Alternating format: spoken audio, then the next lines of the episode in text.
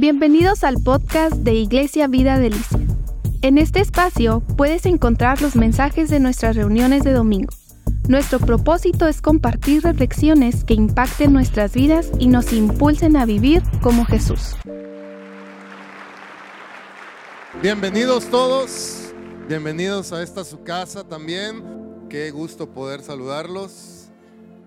Vamos a abrir la escritura en Ezequiel 28, Ezequiel 28, 11. Ezequiel 28, 11. El profeta Ezequiel narra este momento donde Dios viene y le dice, vino a mí de nuevo la palabra del Señor y le dice, hijo de hombre, eleva una elegía.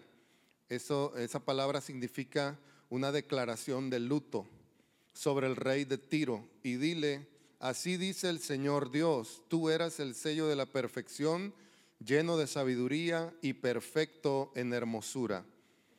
En el Edén estabas en el huerto de Dios. Toda piedra preciosa era tu vestidura, el rubí, el topacio y el diamante, el berilio, el ónice y el jaspe, el zafiro, la turquesa y la esmeralda y el oro la hechura de tus engastes y de tus encajes estaba en ti. El día que fuiste creado fueron preparados. Tú querubín protector de alas desplegadas, yo te puse allí. Estabas en el santo monte de Dios. Andabas en medio de las piedras de fuego. Perfecto eras en tus caminos desde el día que fuiste creado hasta que la iniquidad se halló en ti. Obviamente esta palabra, eh, y aunque se menciona el rey de Tiro, no estaba refiriéndose a un hombre común, sino estaba refiriéndose, según muchos estudiosos y teólogos, estaba refiriéndose a Lucifer o como lo conocemos como Satanás. Y nos narra la caída de Satanás en el cielo.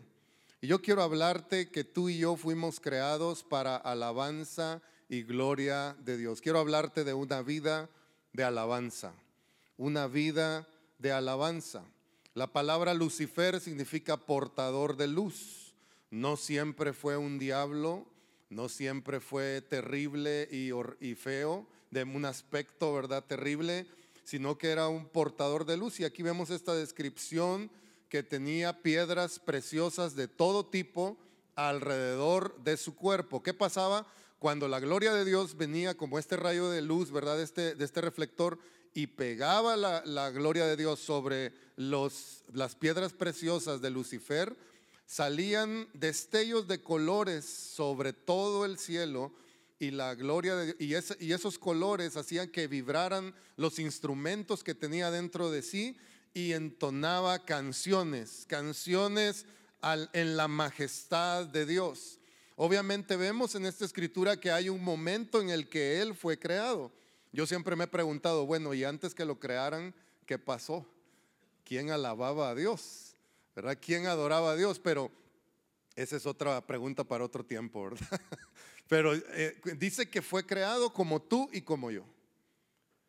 Y por eso podemos aprender en este día de este personaje que ha causado y sigue causando estragos en toda la humanidad, de, las tinieblas y de la oscuridad, pero ¿por qué nos damos cuenta de que es un ser que existe?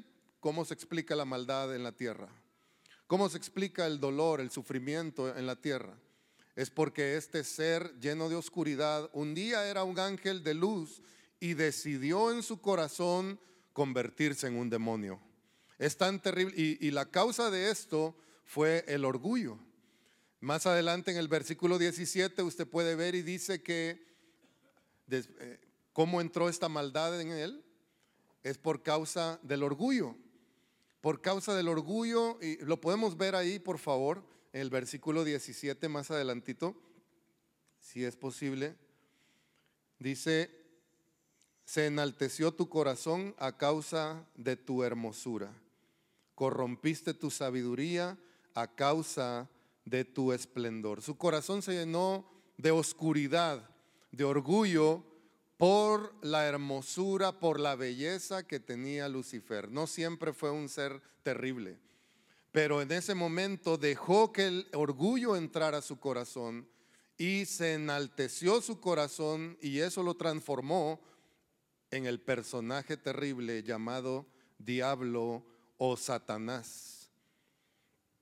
Qué terrible es el orgullo y la soberbia.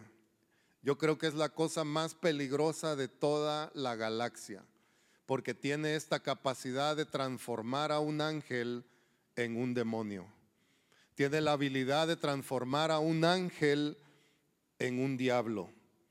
¿Y qué hizo Dios? Lo tuvo que expulsar de la sala delante del trono. Había un lugar, el monte de Dios, el trono de Dios. Y hay toda una revelación acerca del monte de Dios, del trono de Dios y de ese lugar tan esplendoroso que un día tú y yo vamos a estar en ese lugar. Vamos a estar en ese lugar. Muchos que ya se nos adelantaron, ahí están ahorita adorando al Padre con todo el corazón. Y ese es el lugar donde tú y yo debemos de anhelar ver la gloria, la majestad, la hermosura de nuestro Dios. Pero sabes qué? Ese trabajo que tenía Lucifer, que era el director de alabanza del cielo, al encontrarse ese orgullo, Dios tuvo que expulsarlo de su trono. Tuvo que expulsarlo del monte de Dios y lo mandó a una prisión de oscuridad. Y ahora a quién Dios le dio este trabajo? A ti y a mí. Dios nos ha dado este trabajo de alabarle y adorarle a Dios y por eso somos blanco de su maldad, ¿verdad? Porque ahora Él está celoso de nosotros. Está celoso de que tú y yo tenemos el acceso a la presencia de Dios por medio de la sangre del Hijo de Dios que nos redimió y nos salvó de nuestra maldad. La influencia que Él tenía sobre nosotros ya no pudo ser porque la sangre poderosa de Cristo vino y liberó completamente toda la maldad. Cuando los eh, eh, en el cielo se escuchan la adoración celestial, hay un momento donde Dios le dicen, guarden silencio, escuchen. Así como acabamos de cantar ahorita, Dios pone una pausa en el cielo y les dice, escuchen allá, en Delicias, Chihuahua un lugar donde están cantando los redimidos por la sangre. ¿Y sabes qué? Porque los ángeles que están en el trono de Dios no saben lo que es la redención. Él no han conocido, ellos, los que están ahí ahorita no saben lo que es la maldad. Nosotros sí.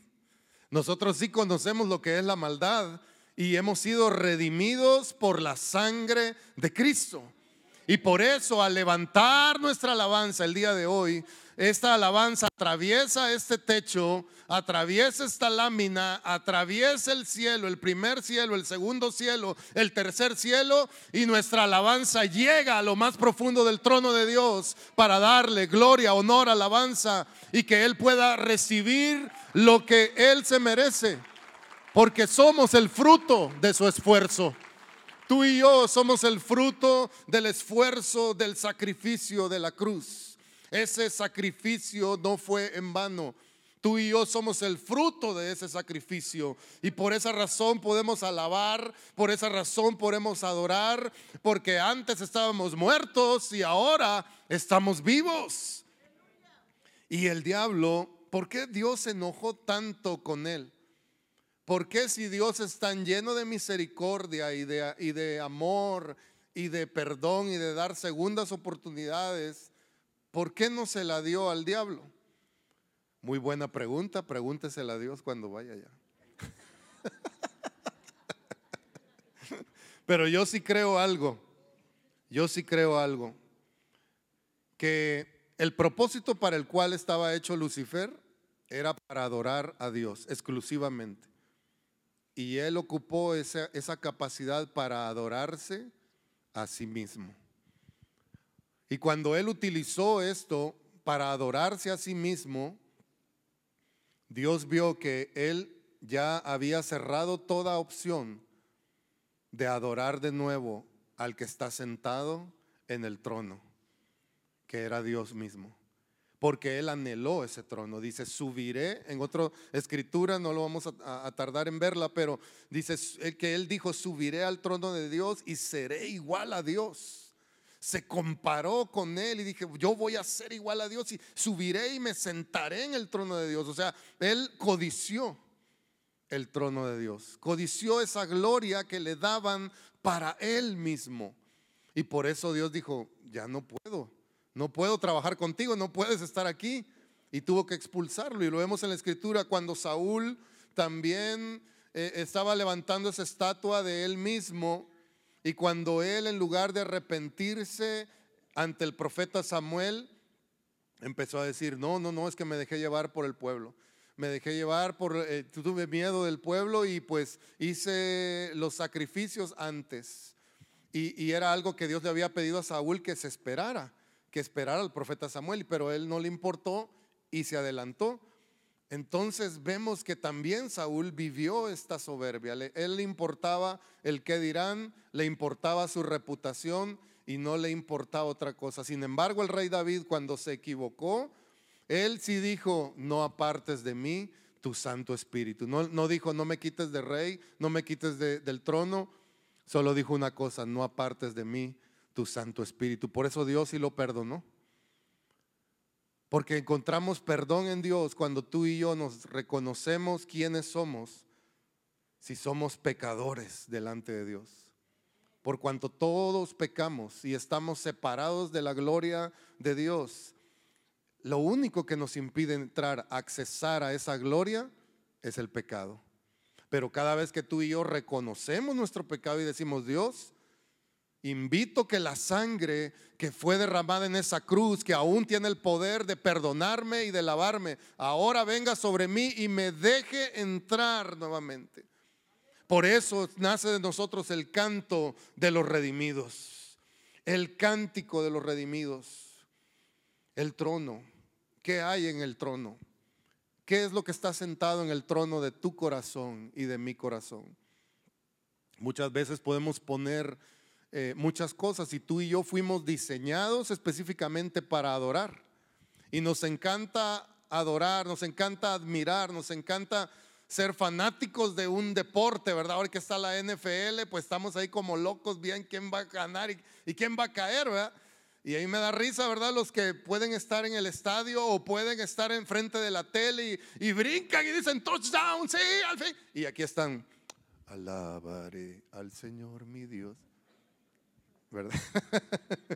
¿Por qué? Porque no se emocionan con la misma magnitud, porque no se han dado cuenta quién los salvó, quién los redimió, que estábamos muertos en nuestros delitos y pecados y ahora podemos alabar al que vive por los siglos y para siempre.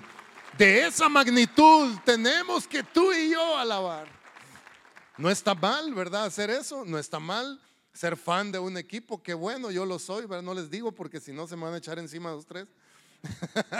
Me van a pedrear allá afuera. Pero no, no está mal hacer eso, todos. Pero Luis Giglio lo describe de esta forma, dice, es bien fácil saber que adoramos, porque vamos dejando huellas.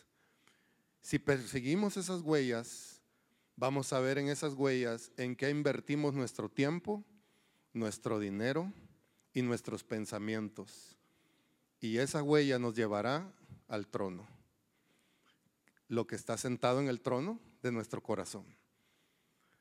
¿En qué invertimos nuestro dinero, nuestros pensamientos y nuestro tiempo? Que es la totalidad. Y pero dice, en sí no es malo muchas veces, pero porque Dios así nos diseñó. Nos diseñó, ni modo que estemos sin hacer nada, ¿verdad? y que no hagamos nada. Pero es muy importante, cuando, tú autoanalízate de esta forma. ¿En qué estoy pensando más? ¿En qué estoy invirtiendo más mi dinero? ¿Y qué era lo otro? Para ver si se acuerdan. Mi tiempo. El tiempo ya no regresa. ¿En qué invierto mi tiempo? Y todo eso nos da este autoanálisis de decir, hay algo que está en el trono. ¿Realmente es Dios? Realmente tengo a Él en el primer lugar en mi vida, realmente Él es. Y no quiere decir, ¿verdad?, que seamos unos exagerados, ¿verdad? En muchas cosas, pero realmente sí tenemos que dejar que el primer lugar sea Él.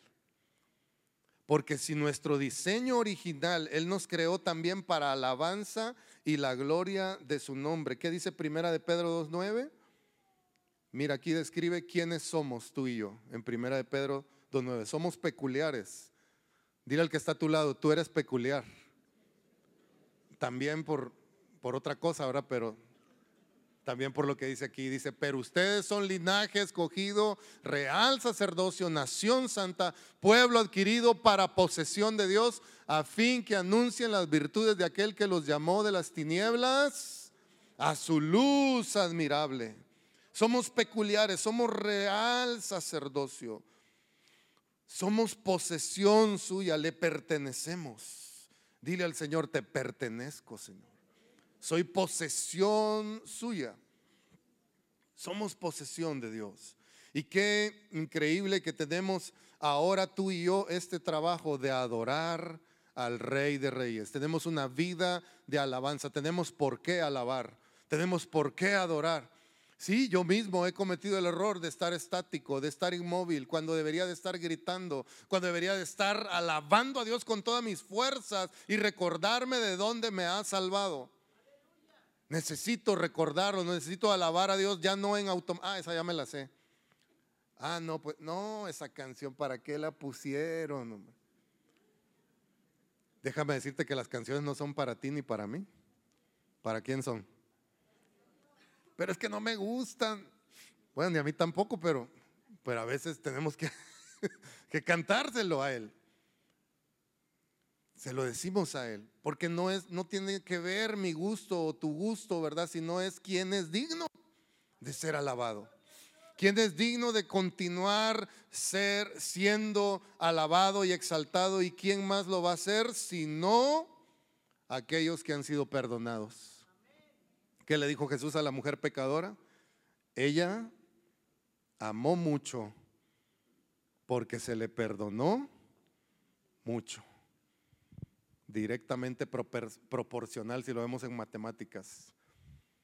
Ella amó mucho porque se le perdonó mucho. Esa mujer pecadora que llegó a los pies de Jesús.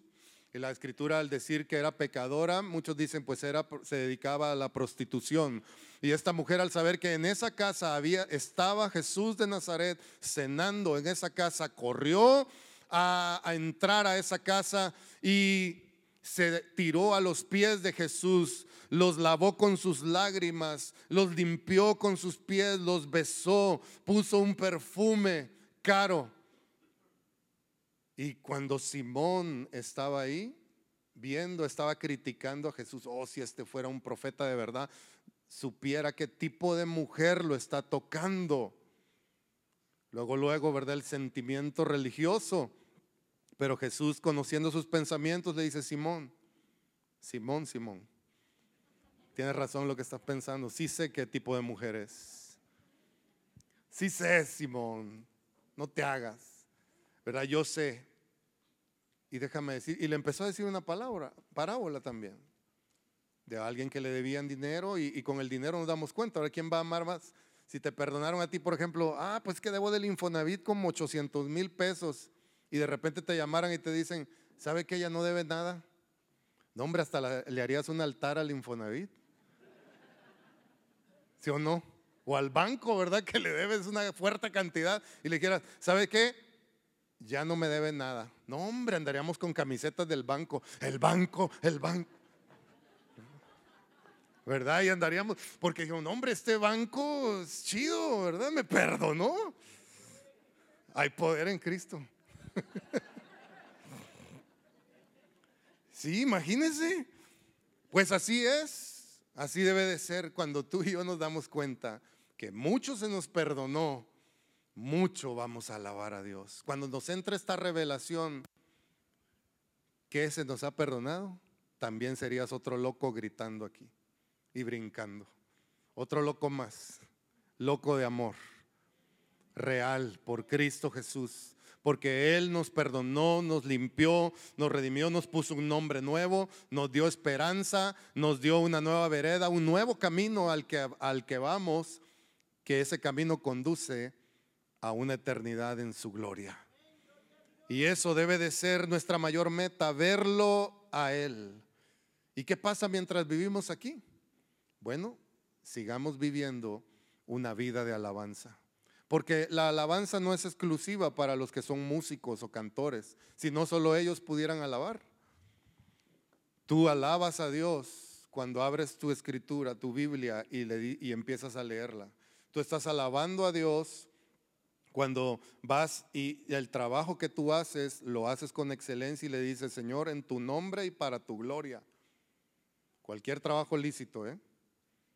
No me voy a salir con otra cosa. Pero cuando lo que tú te dediques, lo que tú hagas y lo haces con excelencia y le dices, Señor, para tu gloria, estás adorando al Rey de Reyes. Si eres pintor, si eres arquitecto, si eres ingeniero, si eres constructor, si eres contador, si eres médico, si eres lo que sea que hagas con lo que hagas y lo hagas con excelencia y le dices, Señor, para tu gloria, para tu gloria lo hago. Para tu honra, porque tú eres digno de ser alabado. Claro, hay momentos que podemos tener de, completa intimidad con Dios cuando estamos encerrados en un lugar y podemos adorar a Dios con todo el corazón. Yo recuerdo esos momentos cuando comenzaba a conocer íntimamente de Dios y siempre a las 4 de la tarde con mi guitarra me metía a mi cuarto y me sabía dos, tres tonos nomás, pero con esos tres tonos la presencia de Dios llegaba a ese cuarto y me revolcaba en el suelo de veras de la presencia de Dios y de, y de amar a Jesús y decirle, Señor, ¿cómo serás? ¿Cómo será tu gloria? Y sabes que a esa edad temprana por estar haciendo eso, Él me atrajo para que le sirviera.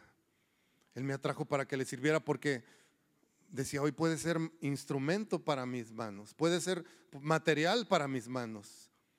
Si puedes adorarme en este lugar humilde, en este lugar donde nadie te ve, puedes adorar en cualquier lugar. Pero sabes que ese, ese es algo que constantemente, constantemente lo tenemos, lo necesitamos hacer, aunque no sepas cantar ni tocar un instrumento. ¿Cuánto más si sí sabes? Hazlo y, y yo sé los momentos y a lo que voy, a mi punto que voy es que, déjame decirte, los momentos de fracaso más grandes de mi vida han sido cuando he dejado de alabar cuando he dejado de adorar al que está sentado en el trono.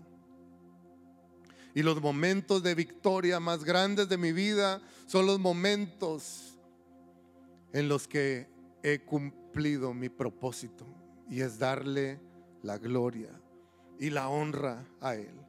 Porque en el libro de Génesis dice que Dios sopló en nuestra nariz, en la nariz del hombre, y nos dio un aliento y ese aliento que Dios puso en nosotros, Dios te lo puso a ti como una razón y es para alabanza de su gloria.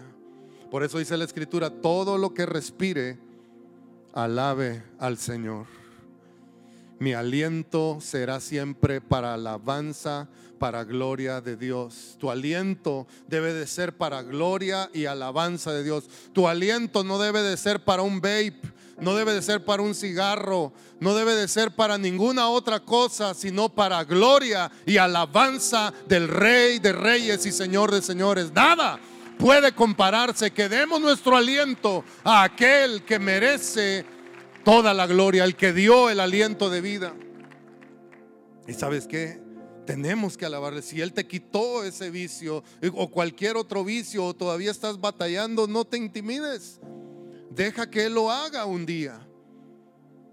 Deja que Él lo haga un día. Una vez yo platicaba con, con, un amigo y, él batallaba mucho con esto del cigarro y, Y yo no me escamé y él prendió su cigarro y empezó a platicar conmigo y es, y, y hablábamos de las cosas de Dios y él fumando enfrente de mí. Pero sabes qué, sin tenerle que decir, hey, no fumes, porque no se trata de eso. La religión ha querido decirnos, no hagas esto, no hagas lo otro, pero eso no funciona. No funciona. No se trata de que hagas o que no hagas, se trata de que viene el Espíritu a nosotros y te dice, ya no necesito esto, porque mi aliento es para darle gloria a Dios. Ya no necesito, ya no, ya no voy a ser dependiente de eso, ya no necesito buscar algo que satisfaga o algo que me cause adrenalina. No necesito esto, no necesito más porno, no necesito ninguna otra cosa que, que vaya a causarme esa, e, esa adrenalina que ando buscando, porque si te conectas a la fuente que nos produce alabarle, nunca más estaremos buscando migajas. Nunca más estaremos buscando chucherías. Debemos de seguir adorando y exaltando a nuestro Dios. Déjame decirte para terminar tres cosas que suceden cuando no alabamos a quien es digno. Tres cosas que suceden cuando no alabamos a quien es digno.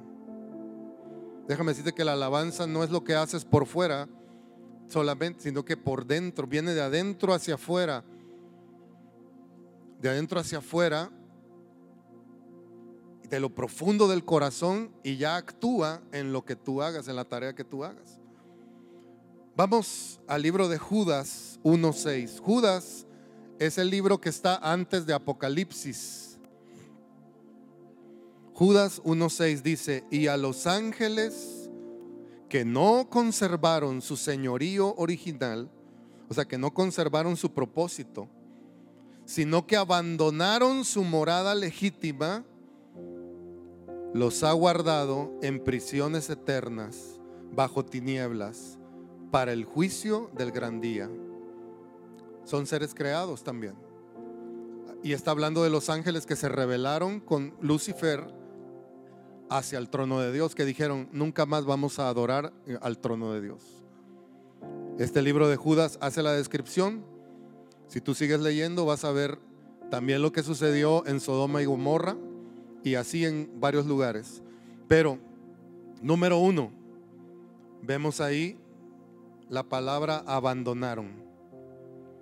Cuando tú y yo no alabamos a quien es digno, abandonamos. Cuando no alabamos a Dios, nos abandonamos, pero a, otro, a un placer desenfrenado. Cuando tú y yo no alabamos a Dios como debemos de alabarlo, podemos llegar a abandonarnos en los brazos de un placer desenfrenado. Nos podemos abandonar en la depresión. Nos podemos abandonar en la oscuridad.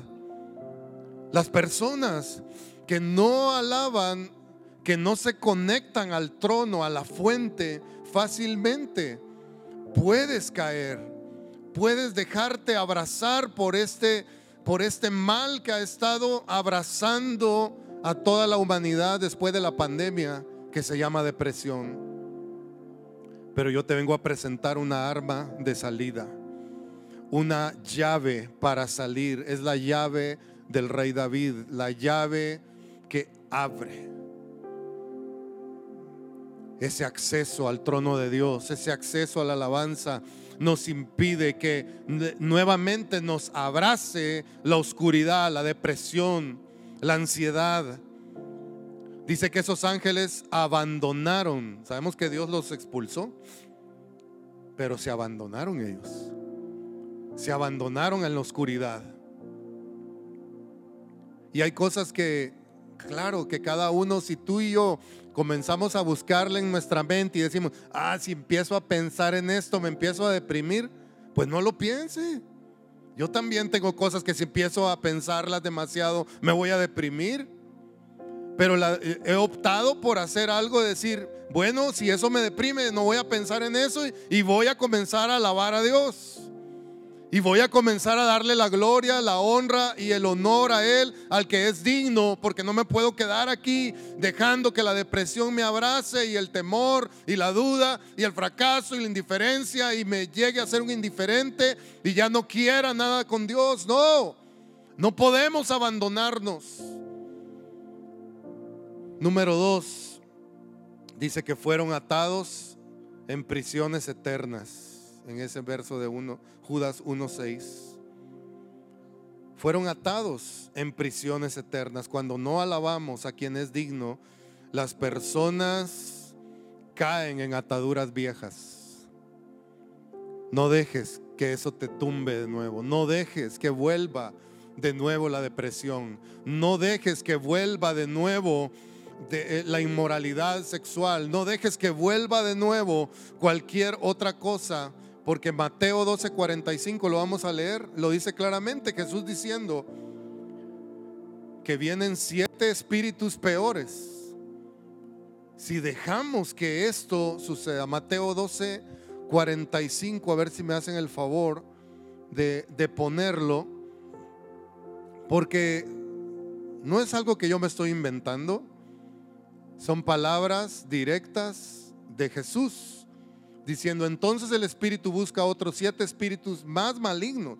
Fíjense bien, más, todos digan más, más malignos que él.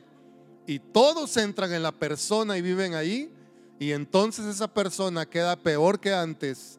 Y eso es lo que le ocurriría, le ocurrirá, perdón, a esta generación maligna al abandonarnos, al entrar en prisiones eternas.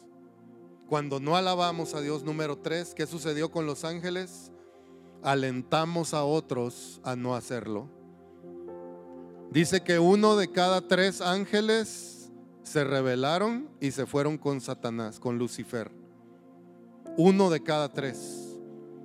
Dejaron su propósito, dejaron de alabar y se metieron en una prisión de oscuridad.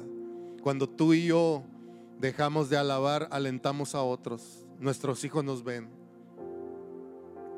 Ven nuestros hijos que hemos dejado de alabar, que hemos dejado de asistir a las reuniones, que hemos dejado de adorar con la intensidad que debemos de adorar. Y sabes que hay una generación detrás de nosotros viéndonos que si fallamos hay que levantarnos, pero no hay que hundirnos más en el pecado. No hay que hundirnos más en la cochinada. No, hay que levantarse y salir adelante y decir, hoy mi vida es para alabarte Dios. No voy a alentar a otro a que se vaya. No voy a alentar a otro a que se pierda. No voy a alentar a otro a que tome un camino equivocado. No, sino que voy a tomar el propósito por el cual Dios me ha salvado con un solo propósito y es para alabanza y gloria de su nombre. Vamos a ponernos de pie y con este negativa que tú y yo vamos a hacer de ya no adorarnos a nosotros mismos, de ya no mi egoísmo, mi dolor, mi depresión, mi me hicieron, mi esto, mi lo otro, y, y abandonamos todo eso para decir, Dios, Tú eres el único digno de alabar y ya no voy a estar pensando en tanto en mí, ya no voy a estar pensando en que me hicieron, que no me hicieron, que esto, que lo otro. No, ese no es el propósito de vivir. El propósito de vivir es para la gloria, para la honra y la alabanza de aquel que lo merece por los siglos de los siglos. Él es el único digno de alabar. Si esto estás aquí el día de hoy y nunca le has dado tu vida al Señor de señores, al Rey de reyes, haz conmigo esta oración. Tal vez tú dices, yo vengo por primera vez y no entiendo mucho, pero sé que Dios es real. Sé que Él puede perdonarme mis pecados. Sé que Él me puede dar una nueva oportunidad este día, que puede romper en mi vida la adicción a cualquier cosa si tú lo crees, yo te invito a que levantes tus manos y le digas esta oración, Señor Jesús, Yo creo que tú tienes el poder de salvarme, de hacerme libre de toda adicción, de hacerme libre de todo ego, de todo orgullo y darte a ti toda la gloria y toda la alabanza. Mi vida es para alabarte. Mi vida es para adorarte. Todo lo que soy, todo lo que tengo, te pertenece. Soy tuyo. Soy pueblo adquirido por Dios. Soy real sacerdocio. Soy llamado. Soy ungido para llamar a aquellos de las tinieblas a la luz admirable. Gracias Señor por tu salvación. Dale un aplauso fuerte. Él nos ha salvado y nos ha redimido.